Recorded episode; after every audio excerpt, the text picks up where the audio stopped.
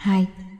Sự hiện hữu của ngôn ngữ đạo đức Có sự hiện diện của chứng ngộ, tức là có sự cố gắng để diễn tả những chứng ngộ ấy.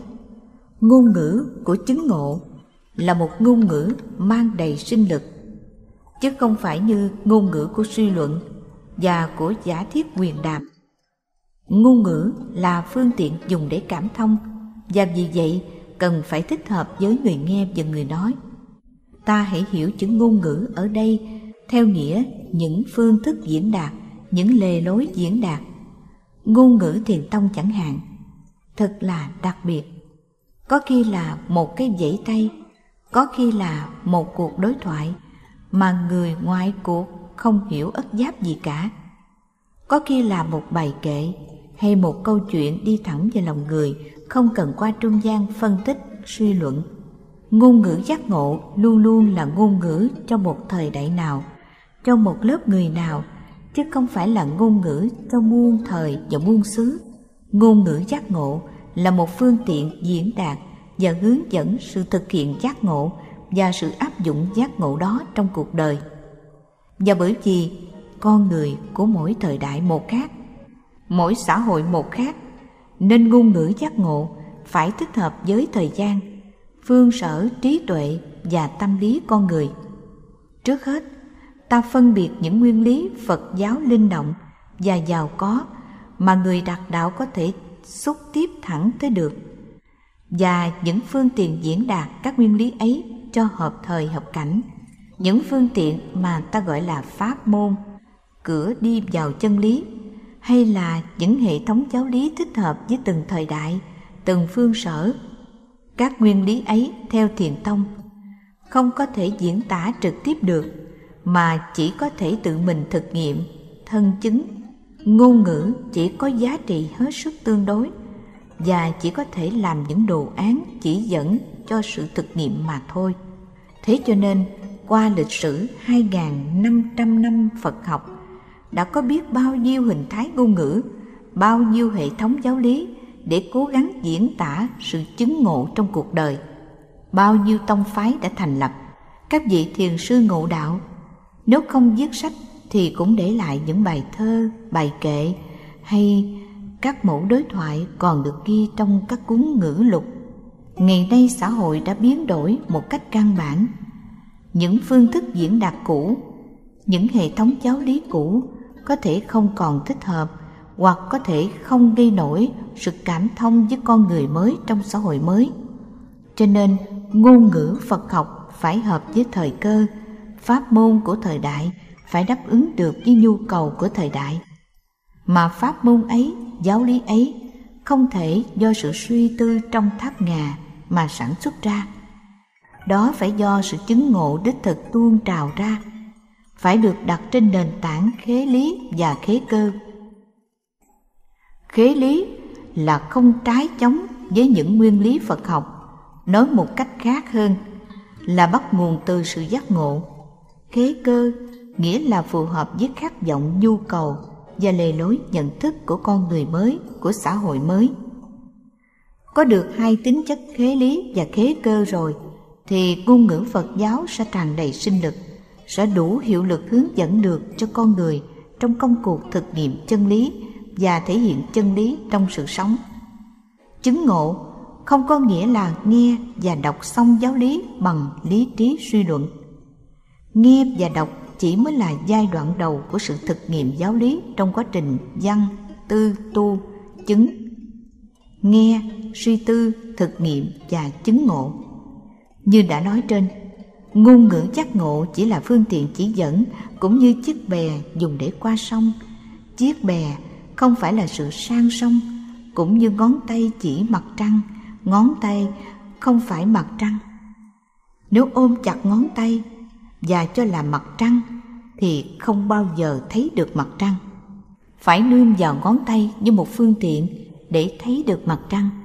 Cũng vì không muốn cho môn đệ chấp chặt rằng kinh điển là chân lý mà thật ra chỉ là phương tiện chỉ bày chân lý cho nên Đức Phật đã nói trong 49 năm thuyết pháp ta chưa từng thuyết một chữ và chấp lấy phương tiện làm cứu cánh tức là làm quan ức cho chư Phật mà bỏ mất phương tiện đi thì cũng không có cách gì đạt đến cứu cánh.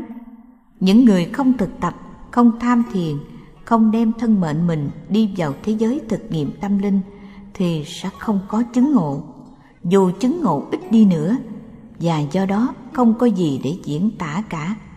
Dù có diễn tả thì cũng diễn tả một mớ suy tư về quyền học, một mớ tưởng tượng về chân lý hoặc lặp lại những điều ngày xưa các bậc tiền bối đã nói. Nhưng tất cả những cố gắng đó đều không có hiệu quả. Diễn tả một mớ suy tư về quyền học thì không thổi được sinh lực vào sự sống. Và ngôn ngữ, dù mang danh là ngôn ngữ đạo Phật, sẽ không chứa đựng sinh khí của sự đạt đạo, của sự phát minh. Ngôn ngữ ấy không hướng dẫn được thực nghiệm, không lây chuyển được con người, không đủ sức tạo nên lực lượng cải tạo nếp sống cá nhân, hướng dẫn sự sống xã hội. Còn lặp lại những điều cổ nhân nói thì chỉ là làm công việc của một chiếc máy hát hay một con vẹt Ngôn ngữ đó sẽ không thích hợp, không đi được vào lòng người, không phù hợp với những nhu cầu mới, băn khoăn mới, thắc mắc mới của con người. Và cũng do đó, sự vắng mặt của ngôn ngữ đạo đức đích thực chứng tỏ sự vắng mặt của đạo đức đích thực. Nói một cách khác hơn, chứng tỏ sự vắng mặt của những kẻ đạt đạo. Nếu có sự hiện diện của những kẻ đạt đạo, thì tự nhiên có tiếng nói của đạo Phật, bởi vì kẻ đạt đạo không thể thờ ơ với cuộc sống, dù làm với cuộc sống đầy dẫy những vấn đề khó khăn hiện tại. Có sự hiện diện của kẻ đạt đạo, tức là sớm muộn gì cũng có tiếng nói của họ, và tiếng nói ấy là một pháp môn, một giáo lý một Ranapti cho thời đại. Tam vẫn còn tin tưởng rằng dòng giống của người đạt đạo chưa tuyệt diệt. Ta phải sửa soạn tâm hồn cho thanh tịnh để có thể nghe tiếng nói của ngôn ngữ giác ngộ. Lắm lúc đơn giản, gián tắt, nhưng là cứu tinh của thế hệ chúng ta. Nếu pháp môn của thời đại phải khế lý và khế cơ, thì pháp môn ấy phải do người của thời đại khai thị. Khai thị nghĩa là mở bày chỉ dẫn, mà người của thời đại có công phu thực nghiệm tâm linh, có nhận thức thâm thiết về trạng huống và những vấn đề cấp thiết của cuộc đời, thì chỉ có những vị trong hai dòng tu thể nhập và tiếp hiện. Một bên thì tràn đầy giác ngộ, lý một bên thì thông hiểu căn cơ cơ công trình của một ngôn ngữ đạo đức của thời đại như thế phải là một công trình của cả hai bên cùng chung một thao thức là đem đạo Phật đi vào cuộc đời. Ngày xưa, những vấn đề xã hội và con người đơn giản hơn bây giờ nhiều. Ngày xưa, chỉ có nhu yếu về sự hiện diện của một số người đạt đạo và dạy dỗ luân lý đạo đức cho quần chúng. Ngày nay, sự dạy dỗ thuyết pháp thiếu hẳn hiệu lực, tâm lý con người vô cùng phức tạp trí tuệ con người vô cùng thắc mắc sự sống con người vô cùng đau ốm. Xã hội con người trình bày nhiều vấn đề vô cùng rắc rối. Pháp môn không còn có thể chỉ là những pháp môn chỉ dẫn cho cá nhân tu tập và dạy dỗ cho người bạch y biết pháp thức cúng dường giữ tam quy ngũ giới pháp môn phải là một pháp môn đáp ứng lại được những nhu cầu giáo dục văn hóa, kinh tế, xã hội, chính trị, vân vân. Và vì đạo Phật phải có mặt trong mọi cơ cấu xã hội, người Phật tử phải có lý thuyết, pháp môn của thời đại về giáo dục, văn hóa, kinh tế, xã hội, chính trị, vân vân. Không có lý thuyết ấy, không có pháp môn ấy, nói tóm lại, không có ngôn ngữ chính thức của đạo đức thời đại thì người Phật tử biết nương vào đâu, nương vào đường lối nào vào sự hướng dẫn nào mà thể hiện Phật Pháp vào cuộc đời. Không tiếp thì làm sao có thể hiện? Cho nên, muốn đạo Phật có mặt trong cuộc đời thì phải có ngôn ngữ mới, pháp môn mới. Trí tuệ đạt đạo phải quán chiếu vào tình trạng tâm lý, sinh lý và xã hội của con người mới trên con đường thực nghiệm thiền quán để chứng ngộ. Trí tuệ đạt đạo phải phối hợp với kiến thức chuyên môn về giáo dục và về hiện tình giáo dục để cấu tạo nên pháp môn hướng dẫn nền giáo dục mới. Trí tuệ đạt đạo phải phối hợp với kiến thức chuyên môn về văn hóa và về hiện tình văn hóa để có thể cấu tạo nên một pháp môn hướng dẫn nền văn hóa mới. Trong các địa vực kinh tế, xã hội, chính trị, nông thôn, vân dân cũng phải có những hoạt động tương tự. Nói tóm lại, căn cứ trên những nguyên lý Phật giáo, nói đúng hơn, trên sự chứng đạt những nguyên lý Phật giáo. Người Phật tử phải xây dựng những lý thuyết về giáo dục, văn hóa, kinh tế, xã hội, chính trị, vân vân để ngôn ngữ của đạo Phật được có mặt trong cuộc đời làm điều kiện cho sự có mặt của mọi hoạt động đạo Pháp trong mọi cơ sở của cuộc đời. Chừng nào chưa có những lý thuyết cho thời gian và phương sở hiện tại về các vấn đề ấy, chừng đó đạo Phật vẫn chưa hoàn toàn có mặt. Cũng nên nhắc lại rằng các lý thuyết đó, các pháp môn đó không phải chỉ là những xây dựng căn cơ trên suy luận suông phải có nền tảng trên sự thực chứng tức là phải khế lý và cũng không được lý tưởng quá để xa lìa sự thật tức là phải khế cơ cố nhiên, pháp môn sẽ là pháp môn của thời đại, của phương sở, mà không phải là của muôn thời và muôn xứ thực tế mà nói, ta chưa thấy giáo hội phật giáo sắp đặt sự gặp gỡ giữa các bậc cao tăng chân tu với các nhà giáo dục chuyên môn của xứ sở. Như vậy là ta chưa có pháp môn về đường lối và kế hoạch giáo dục. Về văn hóa và về chính trị thì còn khả cứ. Còn về kinh tế xã hội thì quá thực chưa có gì.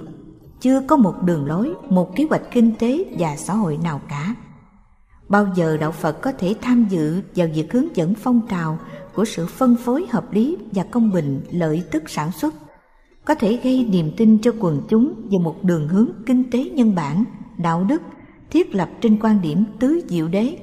Bao giờ hoạt động xã hội mới vượt được cái phạm vi nhỏ bé và mệt nhọc của công tác từ thiện, nhỏ giọt từng giọt trên cái thiếu thốn khát khao vô biên của những kẻ đau khổ để hướng dẫn một phong trào cách mạng xã hội căn cứ trên tình thương và trên nguyên lý bất bạo động. Giáo hội cần phải cố gắng nhiều hơn nữa và phật tử cần phải ý thức nhiều hơn nữa. Như trên đã nói pháp môn bao giờ cũng được thích hợp với thời đại và phương sở để có thể được gọi là một pháp môn. Căn cứ trên nguyên lý đạt đạo, có thể thiết lập tám dạng bốn ngàn pháp môn, nghĩa là rất nhiều pháp môn. Tất cả các pháp môn ấy trong thời gian và không gian mang màu sắc dị biệt. Nhưng trên phương diện bản chất vẫn được căn cứ trên cùng những nguyên lý cùng phát xuất từ một nguồn suối đạt đạo nhiệm màu. Bởi vậy, sự khác biệt và có khi trái chống giữa các pháp môn với nhau chỉ là sự dĩ nhiên, không có gì đáng để ta ngạc nhiên cả. Thời đại mới, địa phương mới, điều kiện xã hội mới bắt buộc phải có những pháp môn mới. Luân lý và tập tục cổ truyền nói một cách khác hơn. Những pháp môn đã được ứng dụng trong quá khứ không thể là một sự cản trở một chướng ngại cho sự tinh luyện và xây dựng nên những pháp môn mới ví dụ ngày xưa người tu sĩ không được đi vào nơi quân trung nhưng ngày nay nhu cầu xã hội với tư cách những nhà tuyên quý ví dụ ngày xưa người tu sĩ sinh hoạt trên nền tảng cung dưỡng ngày nay người tu sĩ cần tự túc để thoát khỏi những ràng buộc vô lý của những kẻ bạch y chưa hiểu đạo.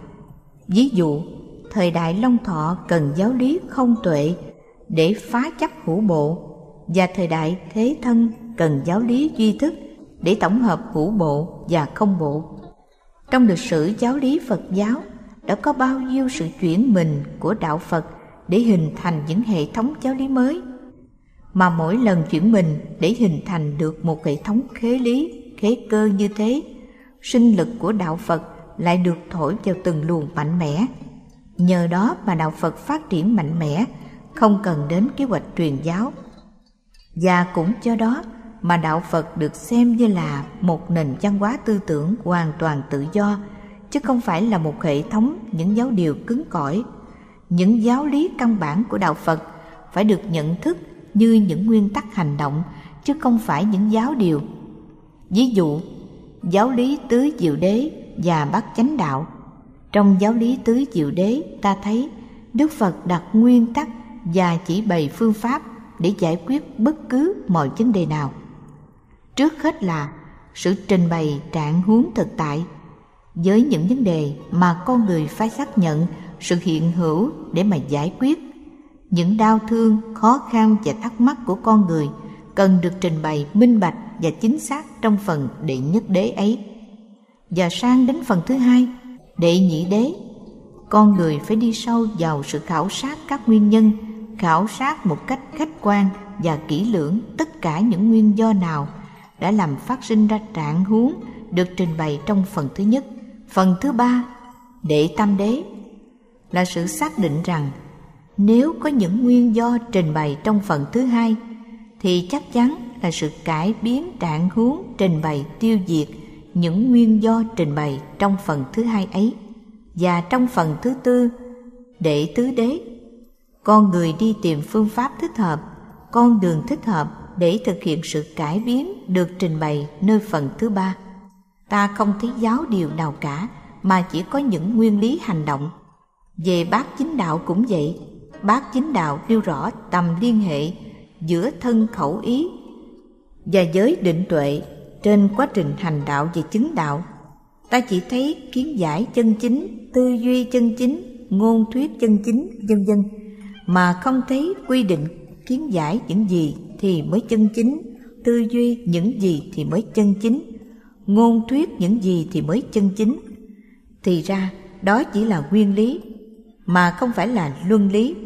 Nếu đạo phật chỉ là luân lý thì khỏe cho người hành đạo biết bao chỉ cần đọc trong một cuốn kinh xem ta phải làm những gì và tránh những gì.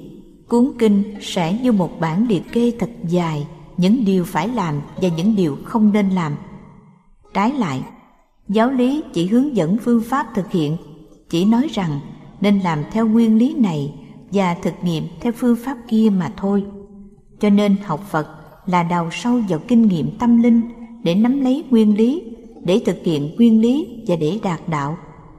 Đạt đạo rồi thì không cần một bộ luật nào cả, không cần một sách chỉ nam nào cả, không cần một nền luân lý nào cả. Người đạt đạo ăn ngủ là đạo, thuyết pháp là đạo, ăn rau cũng là đạo, mà ăn thịt cá cũng là đạo nữa. Những người chưa đạt đạo thì không thể bắt chước họ được. Cho nên ta thấy rất rõ tầm quan trọng của sự thực chứng có sự thực chứng, thì tất nhiên có sự lưu nhuận của sinh lực đạo đức. Còn nếu chỉ có sự truyền bá và ca tụng về những giáo lý mà thôi, thì xã hội và con người vẫn không được thay đổi. Ngôn ngữ và ý tưởng đạo đức của một thời đại không có thực chứng, chỉ là ngôn ngữ và ý tưởng dây mượn ở một thời đại khác. Đó chỉ là cặn bã của thực chứng, mà không phải là thực chứng đó là những lời chế, những ý chết, không đủ sức và không thể làm khơi dậy trong tâm tư con người thời đại một nguồn cảm hứng mới, một sinh khí mới. Lịch sử, văn hóa cho biết rằng bất cứ nguồn sinh lực tinh thần nào của nhân loại cũng bị tàn hoại bằng cách trở nên những di sản hình thức khô cứng, những ý chết và những lời chết không còn có tác dụng tâm lý và xã hội nữa muốn duy trì nguồn sinh lực ấy, con người không thể chỉ duy trì ngôn ngữ của nói phải giữ cho nguồn sinh lực kia được thể hiện liên tục nơi tâm linh con người để đừng làm khô chết. Bất cứ cuộc cách mệnh tinh thần nào của nhân loại cũng là một nỗ lực chống lại những ngôn ngữ và tư tưởng khô chết đóng cứng trong óc người như những chiếc vảy cá nguy hại và vô ích. Muốn cho ngôn ngữ và tư tưởng đừng là những vật khô chết thì chỉ có một đường.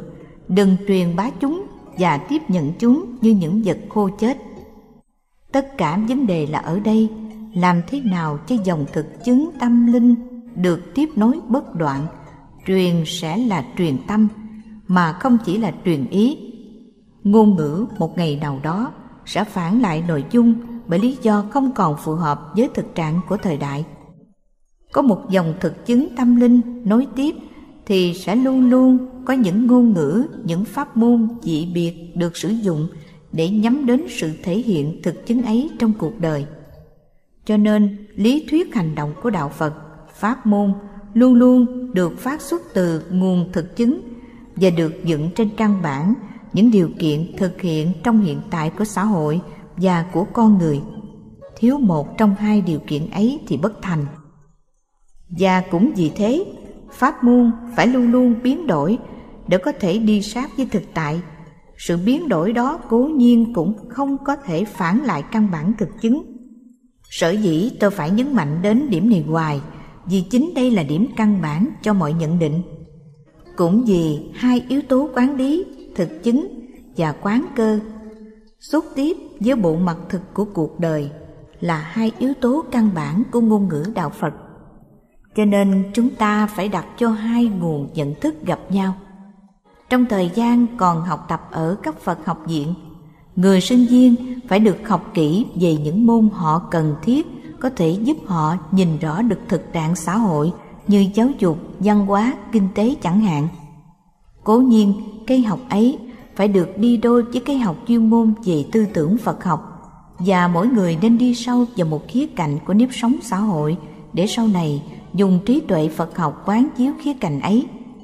Trong khi tinh luyện thành một pháp môn hành hóa, ví dụ như khi ta muốn đem đạo Phật xây dựng cơ cấu gia đình thì ta phải có kiến thức về những khía cạnh sinh hoạt gia đình, nào vấn đề lứa đôi, nào vấn đề giáo dục con cái, nào vấn đề ngân quỹ gia đình, nào vấn đề sức khỏe gia đình, vân vân.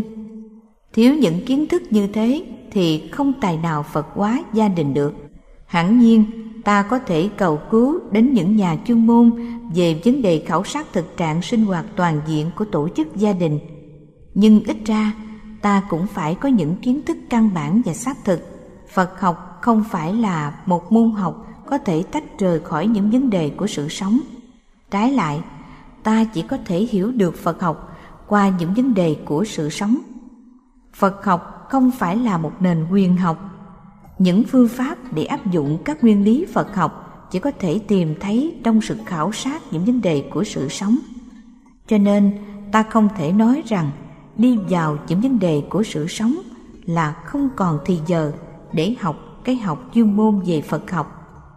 Có thể là trong một diện Phật học, môn học về những vấn đề của sự sống không đóng vai trò chủ yếu nhưng phải đóng một vai trò khá quan trọng. Với lại, cái học giúp cho ta có nhận thức chính xác về cuộc đời là một cái học thực dụng, không làm mất thì giờ như cái học chuyên môn để trở thành bác học. Nếu người sinh viên Phật học cần phải học về kinh tế chẳng hạn, thì chỉ những nét quan trọng và thực dụng của kinh tế học mới là cần thiết mà thôi. Những gì có thể giúp cho người sinh viên có một cái nhìn chính xác về thực trạng kinh tế và về những vấn đề kinh tế được đặt ra cho xã hội hiện giờ mới chính là những kiến thức cần thiết. Người sinh viên Phật học không còn tìm học những đề tài xa xôi, có tính cách bác học nhưng thiếu tính cách thực dụng như tư tưởng kinh tế của xã hội do Thái ngày xưa hoặc lịch sử kinh tế Bắc Phi chẳng hạn. Cố nhiên, những kiến thức như thế rồi cũng có lợi. Nhưng ai cũng biết chúng không quan trọng lắm đối với người sinh viên Phật học. Về kinh tế đã vậy, thì về giáo dục, văn hóa, dân dân cũng thế.